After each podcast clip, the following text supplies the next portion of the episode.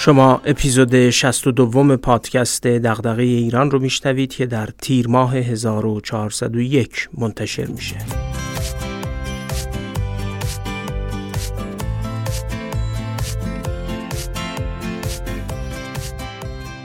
من محمد فاضلی هستم و تو این پادکست از کتابا و متونی میگم که میشه از اونها مباحثی درباره توسعه و بهبود مسائل جامعه ایران رو یاد گرفت یا حداقل به سوالاتی از جنس دغدغه ایران بیشتر و بهتر فکر کرد.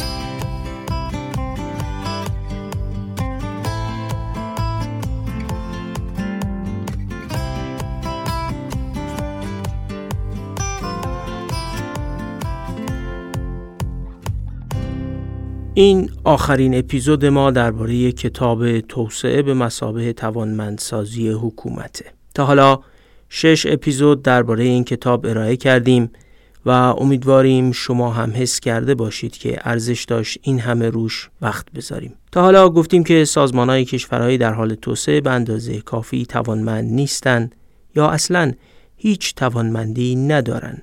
بهترین سیاست ها یا best practice ها هم در این کشورها کار نمی‌کنن. حتی اگه در کشورهای دیگه هم جواب داده باشن. باید به جای تحمیل بار اضافی به این سازمان ها از شناسایی و تشریح و شکافتن مسئله هاشون شروع کرد. بعد ایده هایی برای حل مسئله روی میز گذاشت بر اساس اونها تکرار کرد و یاد گرفت. گفتیم این همون راهیه که آدما معمولا برای یاد گرفتن زبان مادریشون در کودکی موسیقی فوتبال یا عمده فعالیت های زندگی طی می‌کنن.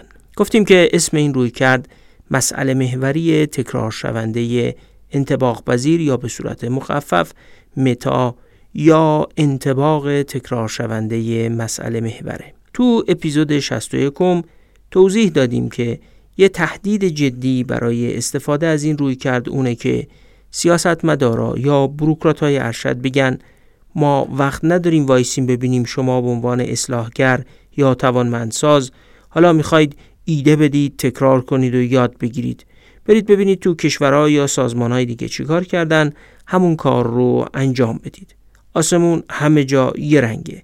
هر کاری اونا کردن شما هم انجام بدید. این شیوه یعنی لازم نیست کل آدمای درگیر اصلاح به نحوی وارد فرایند ایده پردازی تمرین و تکرار و انتباق پیدا کردن با راه حل بشن تا یادگیری سازمانی هم رخ بده. اینجا یه مسئله جدی پیش میاد. آیا به تیم اصلاحگر اصلا اختیار میدن که روش متا رو به کار بگیره؟ اختیار برای به کار بردن چنین روشی رو چجوری باید به دست آورد؟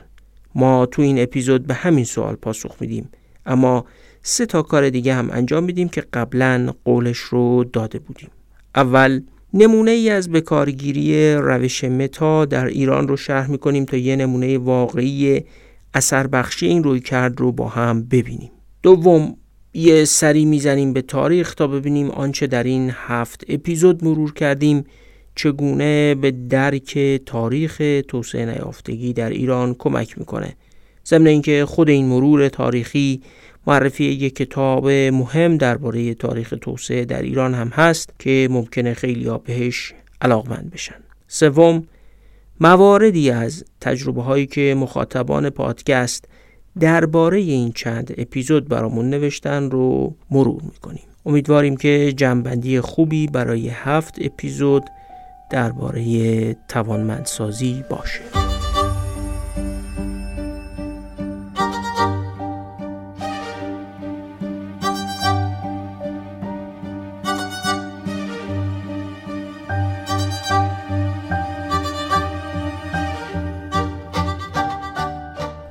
هر کاری از جنس توانمندسازی به اختیار نیاز داره. یادتون باشه وقتی یه گروهی تو سال 1804 از سنت لوئیس به سمت غرب آمریکا برای اکتشاف و نقشه برداری حرکت کردن به رهبر گروه خیلی اختیار داده شد. برای مذاکره با سرخپوستا برای بستن قرارداد نقشه برداری و خیلی چیزای دیگه. توانمندسازی به روش متا محیط اختیاردهی لازم داره.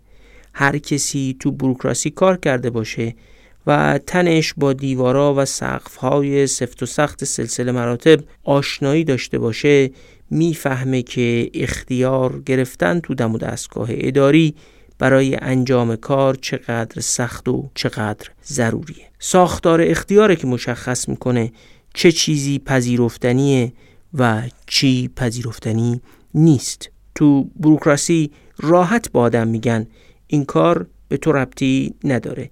یعنی تو اختیار انجامش رو نداری. هر اصلاحگری تو هر سازمانی باید توجه کنه که اختیار دست کیه و کی می‌تونه اختیار لازم رو بهش بده. نکته مهم اینه که اختیار جزیره ایه. اغلب آدما وقتی به یه سازمان وزارتخونه یا کشور نگاه می‌کنن تو تصورشون اینه که یکی اون بالا بالا هست که هرچی میگه اجرا میشه. در حالی که ادبیات سیاستگذاری عمومی و جامعه شناسی سازمان ها نشون میده اصلا اینجوری نیست. پا به هر عرصه‌ای که می‌گذارید محل تلاقی اختیارات و اثرگذاری چند نفر یا حتی چند فراینده وزیر بالاترین مقام وزارتخونه است. اما اختیارات وزیر در تلاقی با اختیارات معاوناش استاندار تو استان مدیر کل اداره استانی امام جمعه و احتمالا خیلی های دیگه است که می‌تونن روی موضوع اثر بگذارن. بعضی وقتا اونقدر روابط در ساختار اختیار پیچیده است که برای آدمایی که از بیرون نگاه می‌کنن خیلی سخته بفهمن که واقعا اختیار هر عرصه‌ای دست کیه. توی یه همچین اوضاعی اصلاحگرا باید تکلیف خودشون رو با چند تا سوال مشخص کنن. سوال اول اینه که به چه اختیاری نیاز دارن؟ سوال دوم با این ساختار پیچیده اختیار که هر تیکش دسته کسیه یعنی تو این ساختار جزیره اون چرا که نیاز دارم باید از کجا پیدا کنم؟ یعنی اختیار رو از کی بگیرم؟ سوال سوم طبیعتا اینه که اون اختیاری رو که نیاز دارم و می‌دونم که کجا و دست کیه و اون می‌تونه بهم بده چجوری به دست بیارم؟ چجوری حفظش کنم؟ و متناسب با اصلاحاتی که می‌خوام انجام بدم اختیارم رو بیشتر کنم. در خصوص سوال اول یعنی اینکه به چه اختیاری نیازه؟ باید به این جواب داد که من اختیار برای تعیین دستور کار استخدام نیروی انسانی زمان پول منابع قاعده گذاری جریمه و تنبیه کردن گزارش دادن و و و چه چیزایی از این جنس می‌خوام؟ مثلا اصلاحات در نظام مالی سوئد لازم داشت که مجلس این کشور اختیاراتی به قوه مجریه بده تا تغییراتی در نظام مالی ایجاد کنه. آیا همون اول میشه فهرست کاملی از اختیارات لازم رو تهیه کرد؟ تقریبا غیر ممکنه چون منطق متا میگه که شما ذره ذره آزمایش رو تکرار می‌کنی و یاد می‌گیری. طبیعیه که بعد از هر آزمایش و یادگیری وضعیت رو از نوع ارزیابی می‌کنی و تازه می‌فهمی که چه نیازهای جدیدی داری و چه اختیاراتی لازمه. پس منتظر باشید که همیشه فهرست اختیارات رو بازنگری کنید. چون لازمه که دائم اختیارات خودتون رو بررسی کنید و لازمه که مقاماتی که اختیار لازم رو دارن تا به شما بدن در کنارتون باشن. پس بخش مهمی از اصلاحگری هم همین کنار خود نگه داشتن مقام صاحب اختیاره.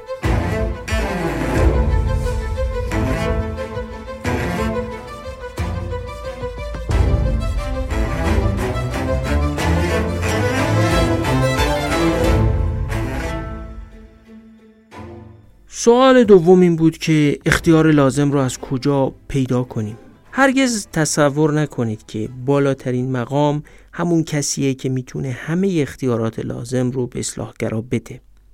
بروکراتا یا دیوان سالارای حرفه‌ای در سطوح ارشد و میانی دستگاه ها یاد گرفتن که چجوری دستورات و برنامه کار مقامات ارشد از جمله وزرا یا حتی رئیس جمهور رو خونسا کنن یا به اون جهتی بکشونن که خودشون مایلن به علاوه قدرت در بروکراسی ماهیتا به صورت تیولهای کوچک تقسیم شده هر تیکه قدرت و اختیار دسته اداره و دایره ایه.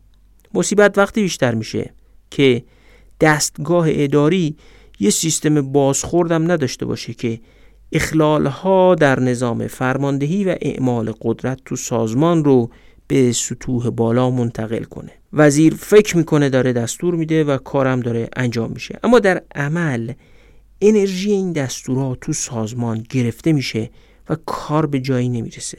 تو یه همچین ساختاری حتی خیرخواهترین صاحب منصبا هم نه می‌تونن برنامه هاشون رو دقیق پیش ببرن و نه می‌تونن اختیار لازم رو تضمین کنن. وزیر به اصلاحگر میگه تو برو جلو من هوا تو دارم. اما در اصل خودش هم نمی‌تونه چنین چیزی رو کامل تضمین و عملی کنه.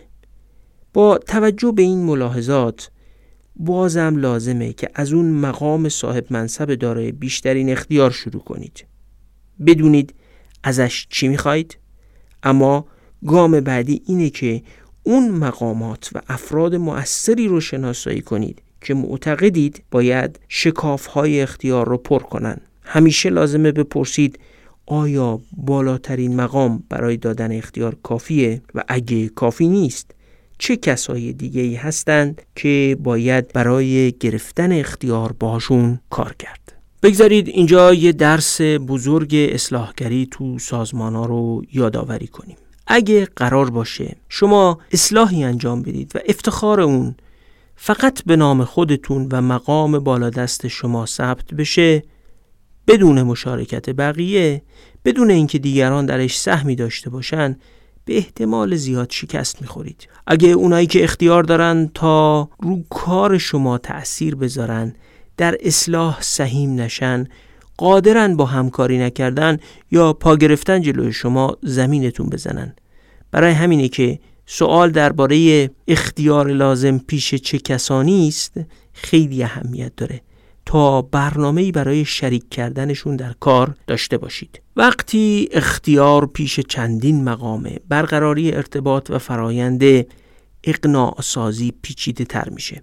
چون حالا باید چند نفر رو که ممکنه رقیب هم باشن یا گاهی اوقات مشکل شخصی با هم دارن راضی کنید که از فرایند تکرار آزمایشی انتباق و یادگیری حمایت کنند. ائتلاف سازی یکی از راهبردهاییه که همیشه برای پیشبرد این نوع اصلاحات ضروریه. آدمای تکرو که نمی‌تونن ائتلاف بسازن شاید اصلا به درد اصلاحگری هم نمی‌خورن. با تکرار آزمایشی باید به همه اعضای ائتلاف بقبولونید که کارتون درسته و اونا باید از این فرایند حمایت کنن. پس وقتی دنبال این هستید که اختیار لازم برای اصلاح رو به دست بیارید حتما این سوالات رو بارها از خودتون بپرسید. چه اقداماتی باید انجام بشه؟ آیا اختیار لازم برای این اقدامات رو دارید؟ آیا اقداماتی که انجام می‌دید به کسب مشروعیت و افزایش انگیزه حمایت در مقام صاحب اختیار کمکی می‌کنه. چجوری می‌تونید سایر مقامات صاحب اختیار رو به این کار جذب کنید؟ چجوری می‌تونید ائتلافی بسازید که همه مقامات صاحب اختیار موثر بر اصلاح توش باشن؟ یه درس بزرگ هم تو اصلاحگری به این شیوه هست. قبلا گفته بودیم که اصلاحگری به پیروزی های زود هنگام یا موفقیت های کوچک نیاز داره. یکی از دلایلش مربوط به همین مرحله است. اصلاحگرا باید از طریق موفقیت های کوچک کمک کنند که مقامات بالاتر مشروعیت کسب کنند و انگیزه داشته باشند از اصلاحات حمایت کنند. مقام بالاتر می‌خواد ارتقا بگیره. شغلش رو حفظ کنه یا حقوقش بیشتر بشه یا پیش مردم محبوب تر باشه. اصلاح باید گام به گام تو این مسیر کمکش کنه. حتی اخبار موفقیت های کوچیک به مقامات بالاتر کمک می‌کنه منزلت و مشروعیت به دست بیارن و انگیزه داشته باشن که اختیارات لازم رو فراهم کنن. نویسنده های کتاب در این باره یه جمله طلایی دارن. میگن مهم نیست نتایج چقدر کوچیکن بلکه مهمه که به سرعت و منظم به وجود بیان. پیروزی مداوم و منظم مشروعیت ایجاد می‌کنه حتی اگر پیروزی های کوچیک کوچیک باشه. پریچت و همکاراش تأکید می‌کنن ما اینجا درباره پیروزی های سریع به خاطر خود پیروزی حرف نمی‌زنیم.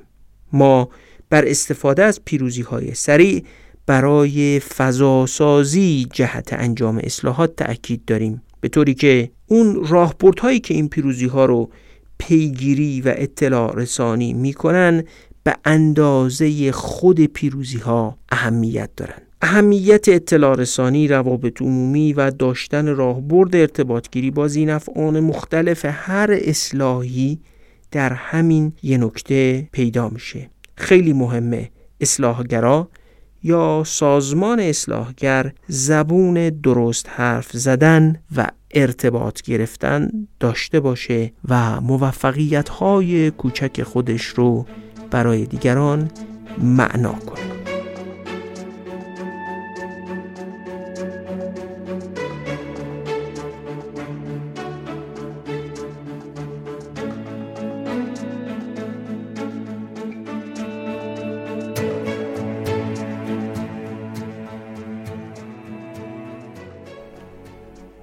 بگذارید کل کتاب رو تا به اینجا در چند جمله خلاصه کنم. شما شاهد یه چالشی بودید و تونستید اون رو به یه مسئله جالب توجه تبدیل کنید که بقیه نتونن از کنار این مسئله به سادگی بگذرن. این مسئله رو شکافتید مثلا با نمودار ایشیکاوا و فهمیدید که برای حل هر بخشش باید از کجا ورود کنید. بر اساس همین ورودی ها ایده هایی برای حل مسئله طرح کردید و برای هر کدوم یه راهبرد حل مسئله ساختید و شروع کردید آزمایش های تکرار شونده رو انجام دادن. یه جایی هم فهمیدید که برای پیش بردن اصلاح به اختیار لازم دارید و همون جوری که گفتیم رفتید برای گرفتن اختیار به شیوهی که گفتیم عمل کردید. بعدش هم موفق شدید تکرار آزمایشی رو انجام بدید چیزای زیادی یاد بگیرید آدمای زیادی رو شریک کنید اعتلاف بسازید و یادگیری و انتباق سازمانی اتفاق افتاد. حالا لازمه که اصلاح رو پایدار کنید. باید آدمای زیادی همراه شما بشن. نوعی بزرگ شدن مقیاس اصلاح باید صورت بگیره. کتاب از افزایش مقیاس تدریجی در چهار بعد حرف می‌زنه. یک افزایش مقیاس کمی. یعنی باید موجودیت های هرچه بیشتری تحت تاثیر قرار بگیرن. هرچقدر بخش های بیشتری تو سازمان آدمای بیشتری خدمت گیرنده های بیشتری مدیرای بیشتری تحت تأثیر این اصلاح قرار بگیرن به پایدار شدنش کمک می‌کنه. دو افزایش مقیاس کارکردی. یعنی باید فعالیت های بیشتری از جنس همین اصلاح انجام بشه. خدمات بیشتری ارائه بشه سیاست گذاری بهتری صورت بگیره. سه افزایش مقیاس سیاسی. یعنی باید پشتیبانی بیشتری جذب کنید. اگه اول یه مدیر ازتون حمایت می‌کرد حالا باید پنج تا مدیر بعد ده تا مدیر بعد یه وزیر و همینجور باید پشتیبانی جلو بره. چهار افزایش مقیاس سازمانی یعنی باید منابع بیشتری مثل پول یا نیروی انسانی برای توسعه این اصلاحی که انجام دادید جذب کنید. وقتی اصلاحی انجام میشه باید پویا باشه متوقف نشه. آدمای بیشتری به اون اصلاح بپیوندن. درس های اون اصلاح توسعه پیدا کنه و تثبیت بشه. باید آدمایی از دانشگاه ها، اندیشکده ها، سیاستمدارا، کارشناسای مرکز پژوهشی و رسانه ها و مردم اصلاحات رو ببینن، همدلی کنن، همراه بشن و در موفقیتش کمک کنن. برای همینه که حضور تعاملی دیگران اهمیت داره. هر کدوم از این دیگران یه دسته از ملزومات اصلاحگری رو فراهم می‌کنن. یه گروه می‌تونن محتوا فراهم کنن. مثلا ایده های اصلاحی بدن. یه گروه می‌تونن اختیار بدن یا پشتیبانی مالی ایجاد کنن و گروه دیگه قادرن بهبودهای حاصل شده رو حفظ کنن. اصلاحگری عین تشکیل کریستالای برفه. اول یه هسته مرکزی کوچیکه که مولکولهای آب منجمد میشن و حول شروع به بزرگ شدن می‌کنن. آدمای مختلف نقشای مختلف این مسیر رو به عهده می‌گیرن.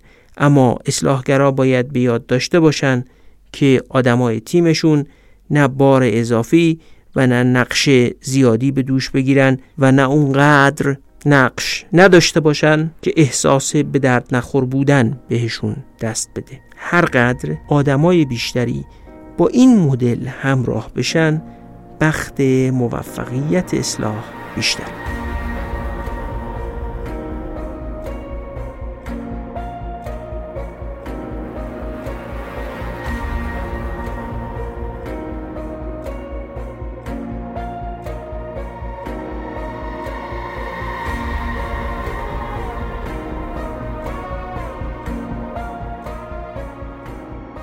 خب شرح نظری ما درباره کتاب توسعه به مسابه توانمندسازی حکومت تموم شده. حالا وقتشه که بریم و PDIA یا روی کرده متا رو در عمل و در یه داستان واقعی مربوط به ایران ببینیم. قبلش برای اینکه آماده ورود به داستان بشیم یه گزارش خبری درباره همین داستان رو بشنویم. همه اون چه خواهیم گفت مربوط به همین گزارشیه که میشنوید. موضوع تابعیت فرزندان مادران ایرانی از سال 1380 و پس از سرشماری نفوس و مسکن مطرح شد. به دنبال تلاش برای بهبود این موضوع، ماده واحده ای در سال 1385 تصویب شد. طبق این ماده واحده، کودکانی که مادر ایرانی و پدر غیر ایرانی داشتند، می توانستند پس از 18 سالگی شناسنامه ایرانی دریافت کنند. با این حال پس از تصویب این ماده واحده دریافت شناسنامه قطعی نبود چرا که اغلب اوقات جمعآوری مدارک و روند اداری آن بیش از یک سال زمان می برد. همچنین الزام به ارائه رد تابعیت از کشور پدری گرفتن شناسنامه را بسیار سخت می کرد. در سال 1391 طرح اعطای تابعیت به فرزندان مادران ایرانی در مجلس تصویب اما به دلیل مقایرت با اصل 75 قانون اساسی رد شد. طبق این اصل دولت باید منابع مالی طرح را تصویب کند. این طرح در سال 94 نیز در مجلس مطرح شد اما رأی نیاورد. حالا نمایندگان مجلس مصوب کردند که فرزندان حاصل از ازدواج زنان ایرانی با مردان خارجی می توانند تابعیت ایرانی داشته باشند. در جلسه علنی مجلس ماده واحده و دو تبصره لایحه اصلاح قانون تعیین تکلیف تابعیت فرزندان حاصل از ازدواج زنان ایرانی با مردان خارجی تصویب شده است. در ماده واحده این قانون آمده است فرزندان حاصل از ازدواج زنان ایرانی با مردان غیر ایرانی که قبل یا بعد از تصویب این قانون متولد شده یا می‌شوند قبل از رسیدن به سن 18 سال تمام شمسی به درخواست مادر ایرانی به تابعیت ایران در میآیند. در بخش دیگری از ماده واحده آمده فرزندان مذکور پس از رسیدن به سن 18 سال تمام شمسی در صورت عدم تقاضای مادر ایرانی می توانند تابعیت ایران را تقاضا کنند که در صورت نداشتن مشکل امنیتی به تشخیص وزارت اطلاعات به تابعیت ایران پذیرفته می شوند. به دنبال مصوبه مجلس مقرر شد که پاسخ به استعلام امنیتی باید حد اکثر ظرف مدت سه ماه انجام شود و نیروی انتظامی مکلف است نسبت به صدور پروانه اقامت برای پدر غیر ایرانی اقدام کند. طبق تبصره یک این قانون در صورتی که پدر یا مادر متقاضی در قید حیات نبوده یا در دسترس نباشند در صورت ابهام در احراز نسب متقاضی احراز نسب با دادگاه صالح است. در تبصره دو هم تاکید شده. افراد فاقد تابعیت که خود یا حداقل یکی از والدینشان در ایران متولد شده باشند می توانند بعد از رسیدن به سن 18 سال تمام شمسی تابعیت ایرانی تقاضا کنند که در صورت نداشتن سوء پیشینه کیفری و مشکل امنیتی به تشخیص وزارت اطلاعات به تابعیت ایران پذیرفته می شوند. شناسنامه سند مهمی تو زندگی آدم است. بدون شناسنامه نمیشه مدرسه رفت، گواهینامه گرفت، کارت ملی داشت، سربازی رفت، ازدواج کرد یا به بقیه حقوق اجتماعی رسید. آدم بدون شناسنامه بدون هویت. وقتی یه دی تلاش برای شناسنامه دار کردن فرزندان مادران ایرانی با همسر خارجی رو شروع کردن آخرین آمارای وزارت رفاه نشون می‌داد که حدود پنجاه هزار کودک بدون هویت رسمی و شناسنامه تو ایران زندگی می‌کنن اون چه میگیم داستان چهار سال تلاش یک گروه بزرگ برای حل این مسئله است در شرایطی که یه دی هم به شدت مخالف شناسنامه دادن به این جمع بودن قانون مدنی مصوب سال 1307 در دوره رضاشاه طبق شرایطی به فرزندان ایرانی که مادرانشون با همسران خارجی ازدواج کرده بودند شناسنامه می‌داد. اما بعد از مهاجرت گسترده اتباع افغانستانی به ایران و ازدواجشون با زنان ایرانی از سال 1363 بدون اینکه قانون تغییر کنه فقط به فرزندانی از زنان ایرانی شناسنامه می‌دادند که پدر خارجیشون به صورت قانونی وارد خاک ایران شده بود. اگه پدر غیر قانونی وارد شده بود باید نسب کودک به پدر اثبات می‌شد. از استشهاد محلی تا آزمایش ژنتیک رو درخواست می‌کردن و رویه خیلی سختی داشت. اصل مسئله اما جای دیگه بود. بحث این بود که حداقل دو میلیون افغانستانی در ایران بود که تعدادیشون هم با زنان ایرانی ازدواج کرده بودند. پارادوکس قضیه این بود که شناسنامه دادن به فرزندان اینها مساویه به رسمیت شناختن حضور پدر در ایران بود که صدای نیروی کار ایرانی رو در می آورد و شناسنامه ندادن هم مساوی بیهویتی فرزندان اینها و مشکلات برای زندگیشون بود سیاست گذار از همون دهه 1360 ظاهرا تصمیم گرفته بود این دوراهی رو به نفع نیروی کار پیش ببره اما نه هیچ وقت تونست جلوی ورود نیروی کار رو بگیره و نه تونست مسئله ازدواج اونا با زنان ایرانی رو ممنوع یا حل کنه نماینده های مجلس تو حوزه های انتخابیشون با مراجعه مادران این فرزندان بیشناسنامه روبرو می شدن. این مراجعات و مشکلات نهایتاً به تصویب قانون دوی مهر 1385 انجامید که تحت شرایطی به این فرزندان بعد از 18 سالگی شناسنامه می‌داد. قانون مشخص نمی‌کرد که نیاز این فرزندان تا 18 سالگی به واکسن، مدرسه و بقیه ملزومات زندگی چجوری باید برطرف بشه. مشکلات که بروز کرد، فعالای مدنی شروع کردن فعالیت برای اصلاح قانون. طرح اصلاح قانون تعیین تکلیف تابعیت فرزندان حاصل از ازدواج زنان ایرانی با مردان خارجی نهایتا در 17 دو 1392 تصویب شد. اما شورای نگهبان ردش کرد. استدلالشون این بود که اجرای قانون برای دولت بار مالی داره. بالاخره این بچه ها باید می‌رفتن مدرسه واکسن تزریق می‌کردن و و و و اینها همشون هزینه داشت برای دولت. طرح برگشت به مجلس و دولت هم در اواخر عمرش بود و کاری برای اصلاحش نکرد. یه انجمنی به نام دیدبان مدنی یک شهر تو سال 1392 موضوع کودکان فاقد شناسنامه رو گذاشته بود تو فهرست فعالیتاش. اونا از معاونت رفاه اجتماعی وزارت تعاون کار و رفاه اجتماعی هم برای حل مشکل درخواست کمک می‌کنن.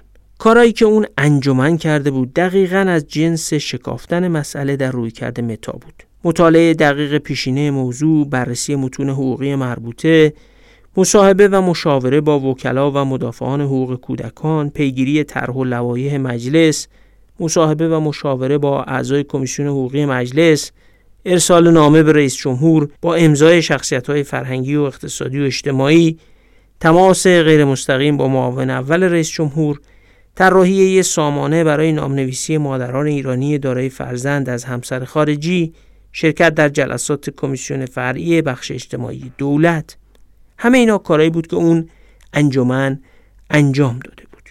اینا دقیق می‌دونستن مسئله چجوری به وجود اومده و ریشه هاش کجاست. یه جورایی نقش پژوهش تو تشریح و شکافتن مسئله کاملا روشن بود. معاونت رفاه وزارت خونه هم موضوع رو گذاشت تو دستور کارش و به کمیسیون اجتماعی دولت ارجاع کرد. چند جلسه بررسی شد تا وزارت کشور و وزارت اطلاعات با صدور کارت هویت بدون تابعیت ایرانی موافقت کردند.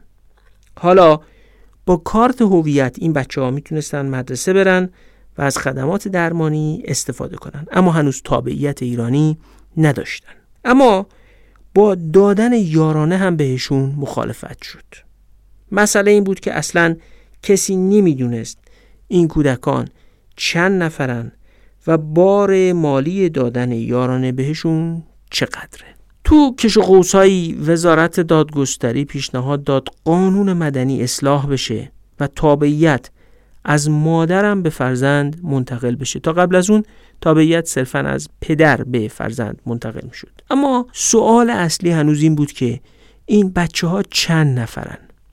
بعضیا از وجود 300 هزار تا یه میلیون کودک فاقد هویت رسمی می‌گفتند و بعد هم همه رو از تابعیت دادن به این تعداد برحضر می داشتن. از بار مالی تا مشکل امنیتی تابعیت دادن به این تعداد فرزند با پدر خارجی برای مخالفت مطرح می شد. یه ده هم استدلال می که مردای خارجی حالا عمدتا افغانستانی ها میل به متارکشون زیاده و تابعیت دادن به فرزندانشون. مشوق ازدواج زنان ایرانی با اوناست که نهایتا هم سر از طلاق و متارکه در میاره و هم زن ایرانی رو از حقوقش محروم می‌کنه. یعنی از منظر دفاع از حقوق زن ایرانی با دادن شناسنامه مخالف بودن. وزارت رفاه تو این شرایط یکی از اون راه های به قول لیندبلوم کورمال رفتن رو به عنوان راه حل این مسئله پیش می‌کشه.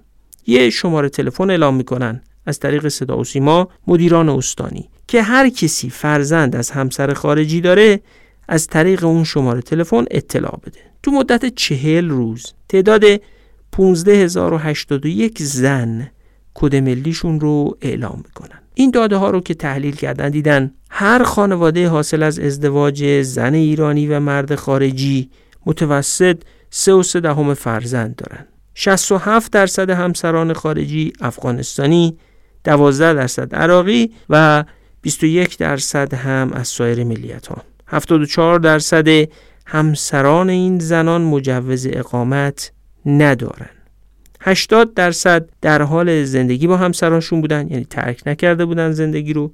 9 درصد فوت کرده بودن 9 درصد هم طلاق گرفته بودن یا متارکه کرده بودن. 2 درصد هم همسر سیقه‌ای بودن. 41 درصد فرزندان گواهی تولد هم نداشتن. میانگین سنی فرزندان 15 سال بود و میانگین سنی زنا هم 39 سال یعنی قشر جوونی بودن. بدون این پیمایش اصلاح قانون مدنی ممکن نبود. این پیمایش بود که نشون داد تعداد واقعی خیلی کمتر از اونیه که ادعا میشه. یادتون باشه گفتیم که بعضی می‌گفتن بین 300 هزار تا یک میلیون فرزند حاصل از ازدواج زنان ایرانی با مردان خارجی وجود داره. و فرضیه میل به متارکه مردان خارجی هم درست از آب در نیومد و حتی نرخ طلاق و متارکه بین مردان خارجی و زنان ایرانی کمتر از متارکه و طلاق بین مرد و زن ایرانی بود. فعالای این کار فکر می‌کردن مسئله حل شده. اما مسئله دیگه پیش اومد. این ماهیت این گونه مسئله هاست دیگه.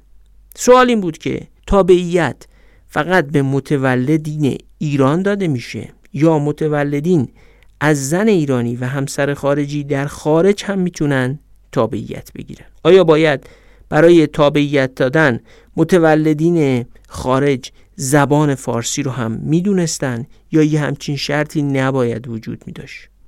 دوباره مسئله به کمیسیون اجتماعی دولت ارائه میشه.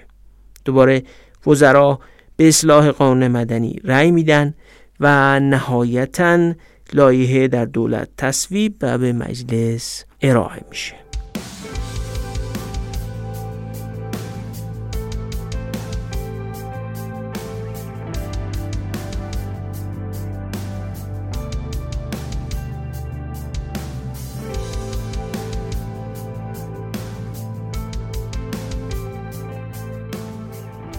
وقتی این داستان رو با منطق متا بازخوانی کنیم این مراحل رو میشه توش تشخیص داد. فعالای اجتماعی مسئله شناسایی می‌کنن و میرن سراغ دولتی ها که بیاین حلش کنیم. یعنی همون مرحله اول اعتلاف سازی. پژوهش می‌کنن و مسئله فقر هویتی رو به عنوان مسئله که نمی‌شد از کنارش گذشت بزرگ می‌کنن. نامه به معاون اول رئیس جمهور می نویسن و برای کار کردن روی این مسئله مشروعیت خلق می‌کنن. مسئله از اون طریق میره تو شورای عالی رفاه و در حدی طرح میشه که دیگه نمی‌شد رهاش کرد. از اونجا میره تو کمیسیون اجتماعی دولت. همکاری و نوعی اعتلاف فعالای مدنی و دولتیا تو این فرایند کاملا روشنه. یه راه حل ارائه میشه. کارت هویت بدیم که بتونن مدرسه برن و خدمات درمانی رو استفاده کنن.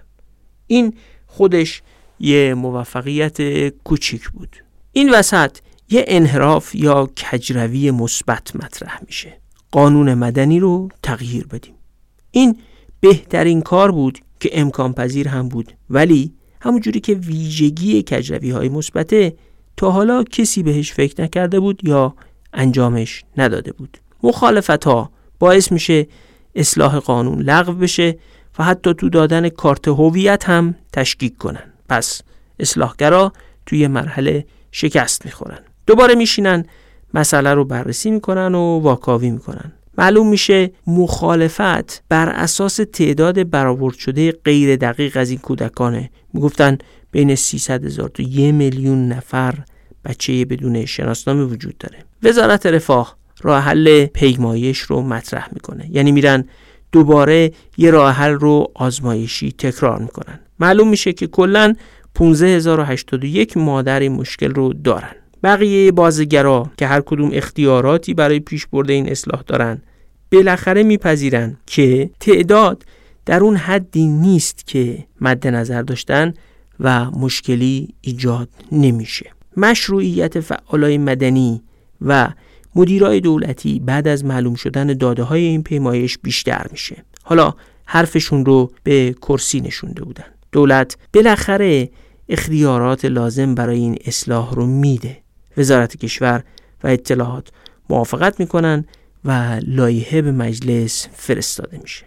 کسایی که دنبال این اصلاح بودن از قبیل معاونت رفاه وزارت تعاون کار و رفاه اجتماعی و فعالای مدنی از اختیار خودشون در زمینه مقابله با فقر استفاده کردند و موضوع رو در دستور کار دولت قرار دادن. یادمون هست که استدلالشون همین بود که فقر هویتی باعث فقر اقتصادی اجتماعی هم میشه. از پیمایشی که انجام دادن برای مشروعیت دادن به کارشون استفاده کردن.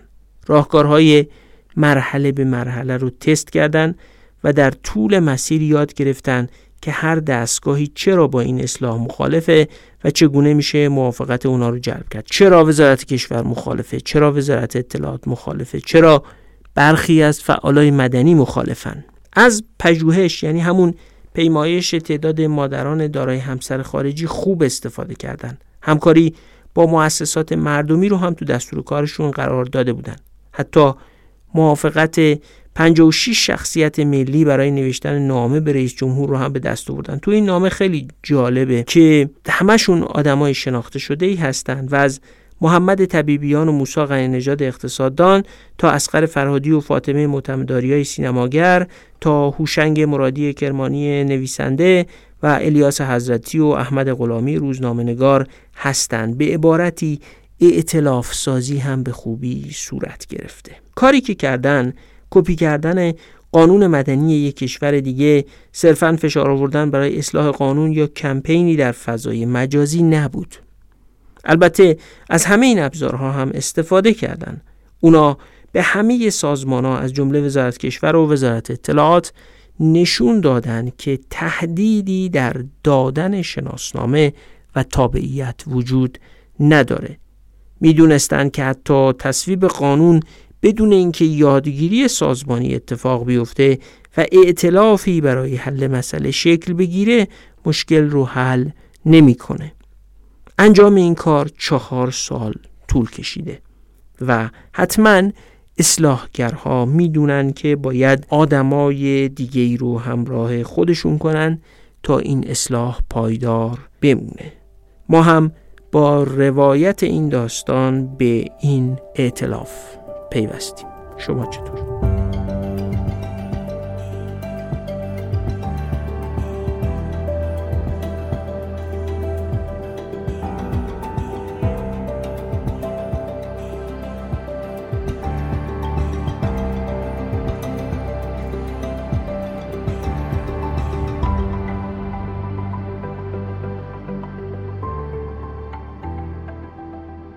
حالا می‌خوایم یه سری بزنیم به تاریخ و ببینیم توانمندی نداشتن چگونه به توسعه ضربه می‌زنه. داستان مربوط به دهه 1330 و 1340 در ایرانه. وقتی که ایران از طریق چهار نهاد مالی سعی کرد که وامهایی رو در اختیار سرمایه‌گذاران و کارآفرینان ایرانی قرار بده و به این وسیله به تشکیل سرمایه صنعتی در ایران کمک کنه. ریچارد الیوت بندیک که اون سالا دانشجوی اقتصاد در دانشگاه هاروارد بود و همراه مشاوران هاروارد به ایران اومد یادتون باشه در فصل سوم کلی درباره مشاوران هاروارد و کمکشون به سازمان برنامه ایران صحبت کردیم بندیک رساله دکتریش رو درباره تأمین مالی صنعتی در ایران نوشت که بعدها توسط دانشگاه هاروارد به عنوان تأمین مالی صنعتی در ایران منتشر شد.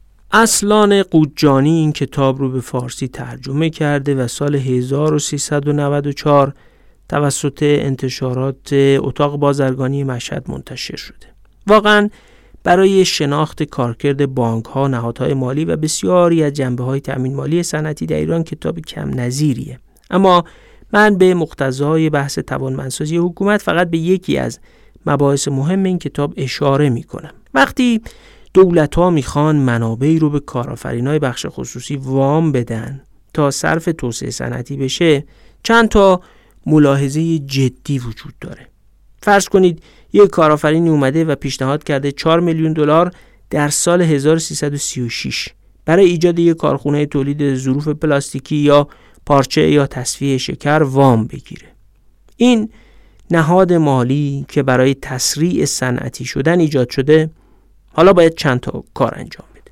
یک اسناد طراحی کارخونه ماشینالات فرآیندهای تولید ارزیابی امکان فروش محصول سوداوری کارخونه همه رو بررسی کنه تا مطمئن بشه که وام رو به کسی می‌پردازه که اولا توانایی این کار رو داره و ثانیا منابع در مسیری هزینه میشه که به نفع سیاست صنعتی کشوره دو بانک باید مطمئن بشه که برنامه ساخت و خرید و نصب ساختمان و تجهیزات صنعتی طبق برنامه و با منابع وام داده شده پیش میره و منابع به سمت کارهای دیگه مثل خرید زمین، مسکن، طلا، فرش یا خروج ارز از ایران هدایت نمیشه.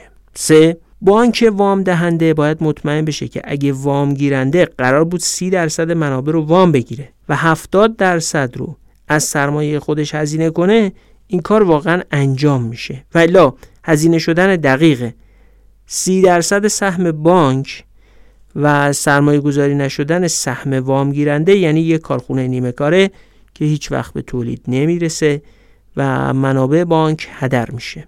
چهار بانک در یک کشور توسعه نیافته دهه 1330 باید به وام گیرنده کمک فنی هم بده ولی ممکنه منابع کلا هدر بشن. بیایید بنا به طبقه بندی انواع فعالیت ها که سازمان ها انجام میدن و تو اپیزودهای قبلی دربارش گفتیم بررسی کنیم که کار وام دادن چه ویژگی هایی داره. اولا کاریه که نیرو انسانی زیاد می‌بره. صدها یا هزاران درخواست وام روی میز بانک قرار می‌گیره. بعضیاش درخواست وام چند ده میلیون دلاری به یه شرکتیه که اسناد درخواست وام شاید هزاران صفحه باشه. انجام این کار نیروی انسانی زیادی نیاز داره و باید این نیروی انسانی در سراسر کشور هم وجود داشته باشه. دو نیروی انسانی این کار باید متخصص باشه. کار صلاح دیدیه کار لوجستیکی نیست. در ضمن امکان فسادم توش هست. کافیه بر سر رشوه به ماموران ارزیابی اسناد توافق بشه تا بدون بررسی اسناد یا با بررسی سرسری وام رو بدن. سه توی ایران دهه 1330 تکنولوژی اینجور ارزیابی ها هم شناخته شده نبود. هنوز دانشگاه های ایران فارغ و های کافی برای بانکداری یا تخصص های نظیر این هم تربیت نکرده بودن یه صورتبندی ساده از مسئله این بود. ایران دسترسی به منابع نفتی زیادی داشت و از مسیر تجدید ارزیابی پشتوانه اسکناس هم منابع بادآوردهای در اختیار دولتش قرار گرفته بود که می‌خواست با وام دادن اونها رو صرف توسعه صنعتی کنه. اما نیروی انسانی کافی برای انجام این کار تو نهادهای مالی وجود نداشت. بریم ببینیم بندیک این وضعیت رو چجوری ارزیابی می‌کنه. این رو هم بدونیم که اون زمان نرخ بهره پولی که تو بازار ایران به صورت غیر رسمی در اختیار سرمایه گذارا قرار می گرفت بین 12 تا 36 درصد سود بود. اما نهادهای مالی که دولت برای توسعه صنعتی ایجاد کرده بود بهره بین یک تا 6 درصد مطالبه می‌کردن بدیهیه که وقتی نرخ بهره بازار باشه 12 تا 36 درصد. بهره که بانک توسعه داره میده بین یک تا 6 درصد باشه یه صفحه طویلی شکل می‌گیره برای کسایی که درخواست وام دارن. اون چه در واقع اتفاق افتاد این بود که چهار نهاد مالی اون دوران بدون نیروی انسانی با کیفیاتی که گفتیم و بدون طی کردن مراحل توانمندسازی وام دادن رو شروع کردن. بندیک در خصوص بانک اعتبارات صنعتی می نویسه بانک نمی توانست احاطه بر مخارجی ایجاد کند که از سایر منابع غیر وام تعمین می شدن. به عبارتی بانک اصلا نمی توانست مطمئن شود که فلان کارآفرین واقعا مبالغ وعده داده شده در فرایند درخواست وام را خرج می کند. ناکافی بودن سرمایه گذاری مالکان منشأ دردسرهای بعدی شد. بانک به این دلیل که نمی‌تونست ارزیابی رو درست انجام بده محتاطانه هم وام نمی‌داد و در مسیر بازگشت منابعی که وام می‌داد دچار مشکل شد. صندوق تجدید نظر در ارزش پشتوانه اسکناس هم که وام می‌داد کلا 6 نفر کارشناس تمام وقت برای تحقیق درباره تقاضانامه های وام داشت. این 6 نفر باید 220 تا طرح صنعتی با درخواست وام 55 میلیون دلار در دهه 1330 رو ارزیابی می‌کردن جالبه که هیچ اظهارنامه کتبی درباره معیارهای گزینش طرحها هم وجود نداشت انگاری فقط سرمایه بادآورده ناشی از تجدید ارزیابی پشتوانه اسکناس ایران زمینه راه اندازی بانک شده بود بندیک نوشته به نظر نمی رسد وزارت صنایع و معادن با سه چهار مهندس توانسته باشد بازرسی میدانی واقعی از طرحهای بزرگ متقاضی وام انجام بدهد. هیچ تلاشی برای کمک فنی به شرکت هایی که وام دریافت می‌کردن هم صورت نگرفت. این در حالی بود که به قول بندیک صنعت ایران بیش از مشاوره درباره ماشینالات و تجهیزات به راهنمایی مدیریتی و اجرایی به ویژه با تاکید بر امور تشکیلاتی، حسابداری هزینه ها، برنامه‌ریزی مالی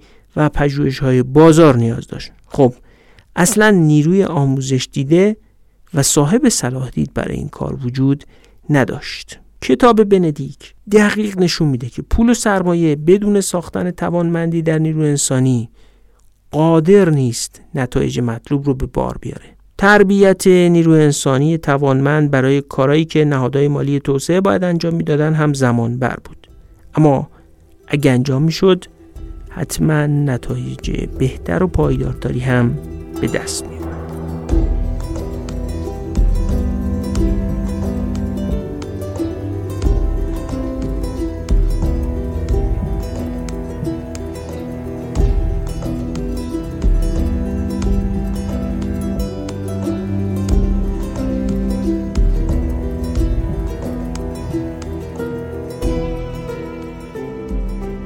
خب تو بخش سوم از اون چه قول داده بودیم باید بپردازیم به تجربه هایی که مخاطبامون درباره مباحث کتاب توسعه به مسابقه توانمندسازی حکومت برامون فرستادن. البته واقعا 6 7 مورد بیشتر نبود ولی خب الوعده وفا. دوستی درباره ادای همشکلی در آوردن سازمانات تو مبحث آموزش نیروی انسانی نوشتن. این عزیز نوشتن که من در طول عمر کاریم 1300 ساعت آموزش ضمن خدمت شرکت کردم که بخش عمدش بیفایده بود. سازمانشون ادای همشکلی در آورده و براشون آموزش برگزار کرده بدون اینکه نتیجه خیلی زیادی داشته باشه. دوستی درباره راه اندازی سامانه تدارکات دولت نوشته که اعتقاد داره از تجربه گرجستان کپی برداری شده اما به دلایل مختلفی که زیاد شهر نکردن معتقدن هزینه ها رو بالاتر برده و هدف رفع فساد از معاملات دولتی هم در نهایت محقق نشده. نمونه ای از راه انداختن سامانه برای حل کردن مشکل بدون اینکه مسئله به دقت بررسی شده باشه و راه حل ها متناسب با مسئله ساخته شده باشن آزمایش شده باشن تکرار شده باشن و یادگیری سازمانی اتفاق افتاده باشه. یکی از مخاطبامون نوشته تو سازمان ما اغلب مدیران بیش از دو هزار ساعت آموزش ضمن خدمت دیدن. البته این رقم دو هزار ساعت خیلی زیاده میشه 250 روز هر روز 8 ساعت آموزش. ولی به حال ایشون نوشتن. ولی معتقدن مهارت ها و توانایی های مدیریتی این آدما تغییری نکرده. نظام ارزیابی آموزش بر اساس تعداد جلسات و کارایی نداره و به این اشاره کردن که دائم سطح مدارک تحصیلی در سازمانشون بالاتر رفته اما کارایی سازمان بیشتر نشده که هیچ کمتر هم شده. این رو قبلا هم به شکل تئوریک بهش اشاره کرده بودیم که سازمان ها دائما دارن تعداد افرادی با مدارک تحصیلی بالاتر رو به کار می‌گیرن اما بهرهوریشون ارتقا پیدا نمی‌کنه. مخاطبی هم گفتن توی یکی از شرکت های آب و فاضلاب کار می‌کنن و از درست شناسایی نشدن مسئله آب بدون درآمد شکایت کردند. فقدان گزارش ارزیابی عمل کرد به همراه عددسازی و آموزش هایی که خروجی اونا معلوم نیست به عنوان نمونه هایی از ادای همشکلی در آوردن توسط این مخاطب ارائه شده. هر کسی که سابقه کار در سازمان های کشور رو داشته باشه با مصادیق زیادی از این مشکلات برخورد کرده. امیدواریم آنچه در طول هفت اپیزود ارائه کردیم ذهنهای زیادی رو به سمت مقوله توانمندسازی و نگاه دقیقتری به توسعه نیافتگی متوجه کنه.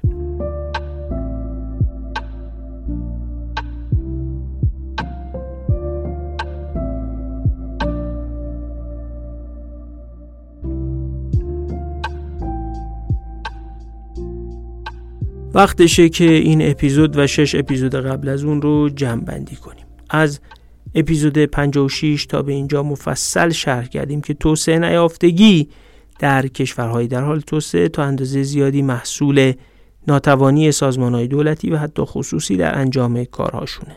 ظرفیت اجرا در این سازمان ها وجود نداره یا بسیار ضعیفه و حتی کپی کردن بهترین سرمشق هم دردی دوا نمی‌کنه. روی کرده متا یا مسئله محوری تکرار شونده انتباق پذیر رو هم به عنوان روشی برای توانمندسازی به تفصیل شرح دادیم. اینجا قصد تکرار اون مباحث رو نداریم. فقط چند نکته تکمیلی رو میگم و بحث تمام. لینک صفحه انتشار ویدیوهای مربوط به کتاب توسعه به مثابه توانمندسازی حکومت رو که مرکز توانمندسازی جامعه و حکومت دوبله و تهیه کرده تو توضیحات Castbox و تلگرام قرار دادیم که اگه خواستید استفاده کنید. لینک مرکز توانمندسازی حکومت در دانشگاه هاروارد رو هم تو توضیحات قرار دادیم برای اینکه به اصل مطالب هم دسترسی داشته باشید. نسخه انگلیسی کتاب هم روی همون سایت وجود داره. سه لینک خرید کتاب رو هم که از اپیزود 56 تا همین اپیزود در توضیحاتمون گذاشتیم هنوز در توضیحات Castbox و تلگرام در دسترسه با کد تخفیف دیران می‌تونید کتاب رو با 30 درصد تخفیف تهیه کنید. نتایج قرعه کشی پنج جلد کتاب توسعه به مثابه توانمندسازی حکومت رو هم هفته بعد اعلام می‌کنیم.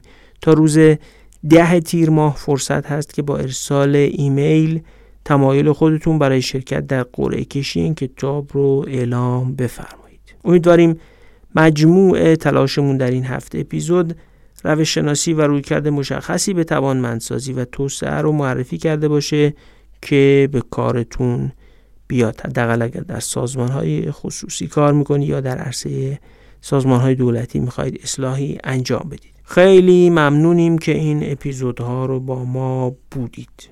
خوشحال میشیم که با معرفی کردن ما به دیگران به شنیده شدن پادکست ما کمک می‌کنید.